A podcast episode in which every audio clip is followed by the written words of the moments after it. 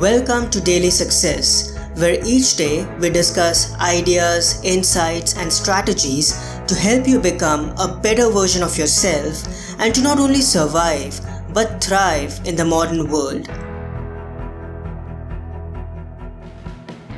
Hello, everyone. This is Parth, and welcome to the Finance Friday episode, where we discuss ideas and strategies on how to develop a positive money mindset and build extraordinary wealth. Neither money nor lack will make you happy.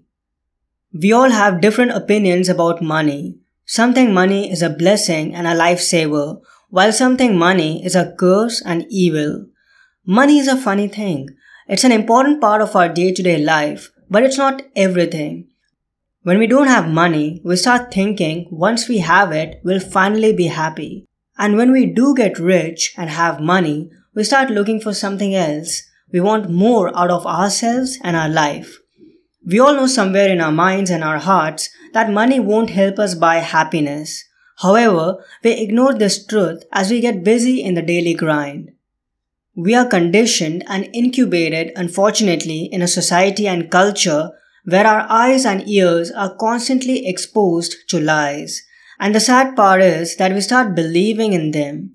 As the law of propaganda, often attributed to the Nazi Joseph Goebbels, goes, quote, repeat a lie often enough and it becomes the truth. We start believing that the key to happiness is buying expensive cars, houses, cool gadgets, traveling to far flung destinations, and collecting stuff, but this is far from the truth.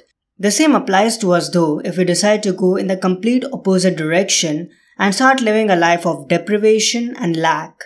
Living in poverty is no way to become happy. It simply makes us more miserable and frustrated. So how do we get in touch with the happiness within? How do we live a joyous life? By living a life of moderation and designing a lifestyle that mirrors our core values and our most important priorities. As Joshua Fields Millburn and Ryan Nicodemus write, quote, you see, there's nothing inherently wrong with money, just as there's nothing innately wrong with material possessions or working a 9 to 5. We all need stuff, and we all have to pay the bills.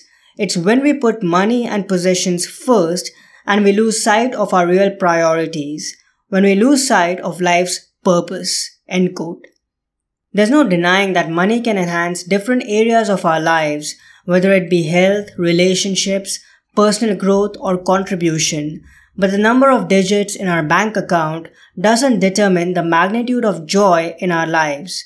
We become happy when we master the delicate art of personal alignment, when our pursuits are meaningful and reflect our values, our beliefs, and our long-term goals. If you're someone who is actively pursuing the journey of financial literacy or a clueless beginner who is just getting started, I highly encourage you to get my ebook, Daily Wealth. This short book is an attempt to distill the life changing ideas from the best books on finances, money management, and investing in clear and concise daily meditations. I can confidently say that your money game will reach a new higher level in record time if you put the principles mentioned in this book into practice. I'll add a link to Daily Wealth in the show notes. Thanks. I hope today's episode added incredible value to you.